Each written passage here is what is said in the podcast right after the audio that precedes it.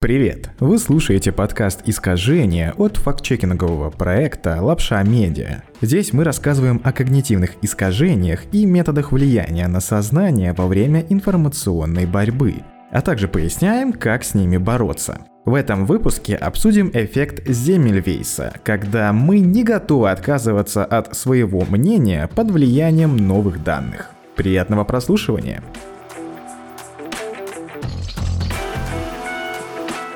Термин «эффект Земельвейса» применяется для обозначения ситуации, в которой люди не в состоянии отречься от своих представлений под влиянием новой информации, которые эти представления опровергают.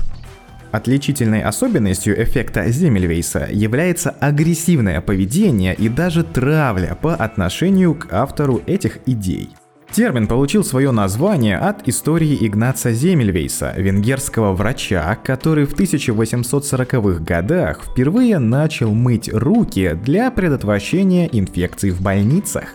Однако ему не удалось убедить медицинское учреждение принять его идею, и из-за нее напрасно погибли тысячи или даже миллионы людей. Психолог Дэниел Канеман называет этот эффект слепотой, вызванной теорией, приверженностью убеждениям о том, как устроен мир, которая не позволяет нам увидеть, как он устроен на самом деле. Вот такой парадокс.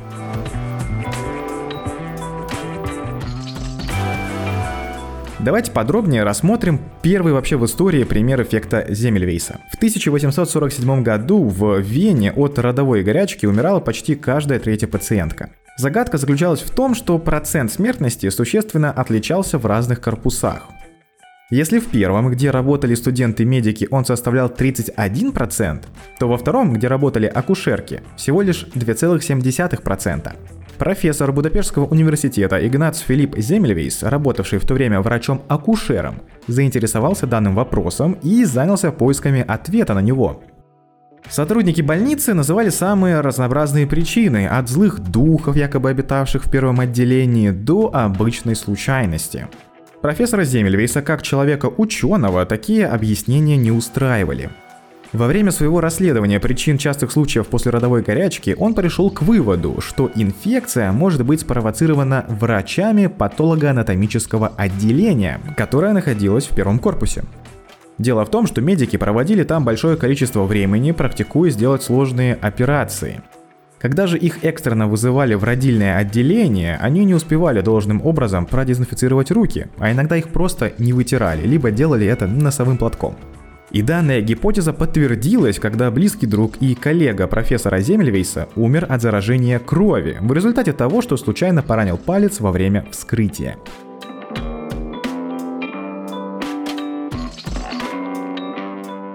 Чтобы убедиться в правдивости своей теории, профессор обязал весь персонал перед любым контактом с беременными женщинами обеззараживать руки раствором хлорной извести. Нововведение принесло свои плоды, и смертность рожениц упала с 31% до 1,2%.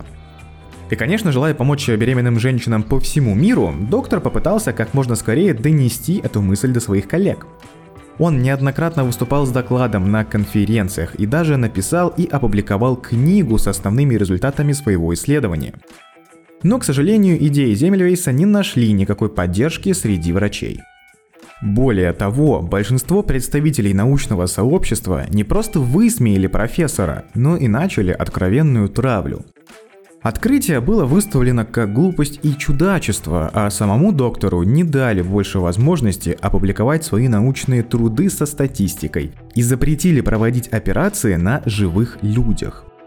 Они предпочли обвинить Земельвейса в глупости и непрофессионализме, при этом никак не обосновав свои обвинения. Частично проблема заключалась в том, что идеи Зиммельвейса о мытье рук противоречили преобладающей в то время теории миазмов. Тогда было широко распространено мнение, что болезнь вызывает плохой воздух, а не бактерии. Таким образом, тогда мытье рук просто не имело никакого смысла для медицинской профессии. А какие есть современные примеры эффекта Земельвейса? Например, в нашем обществе многие не хотят признавать глобальное потепление. Хотя 97% ученых согласны с тем, что глобальная температура выросла за последние 100 лет. 84% говорят, что они лично верят в происходящее антропогенное потепление. И 74% согласны с тем, что доступные в настоящее время научные данные подтверждают его возникновение. Другой момент, менеджеры не спешат признавать тот факт, что подход кнута и пряника к мотивации не работает на современном рабочем месте. Традиционные бизнес-модели, которые полагаются на внешние факторы мотивации, такие как вознаграждение и наказание, уже устарели и неэффективны.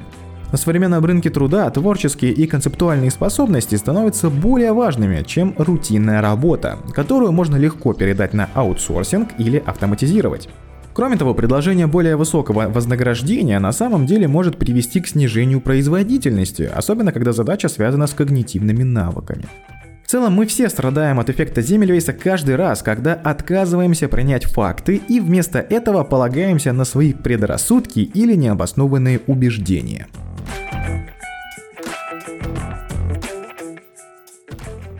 И есть еще один пример из медицины. Американский иммунолог и лауреат Нобелевской премии Джим Эллисон провел большую часть своей жизни как обычный научный сотрудник, сделав открытия, которые представляли интерес для других иммунологов.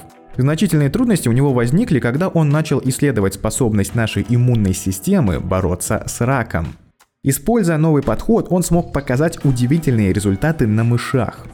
Воодушевленный, он решил рассказать об открытии фармацевтическим компаниям и убедить их инвестировать в его исследования.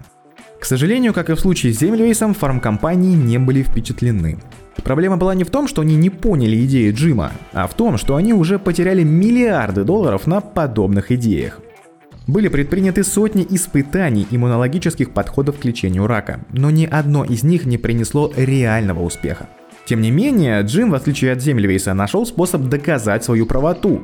Он собрал больше данных, подготовил больше научных трудов.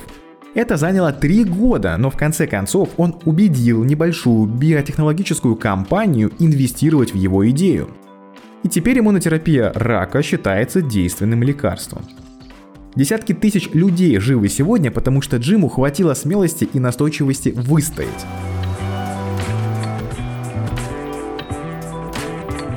Как вы уже поняли из примеров, эффект Землевейса напрямую связан, конечно, и с фейками. Тут все довольно очевидно.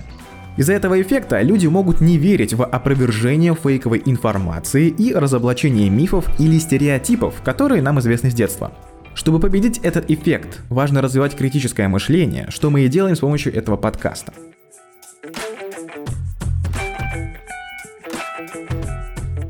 Большое спасибо, что дослушали этот выпуск до конца. Не забудьте поставить нам лайк и поделиться аудио с друзьями, чтобы больше людей преодолевали влияние эффекта Земельвейса и были открыты к новой информации. Пока!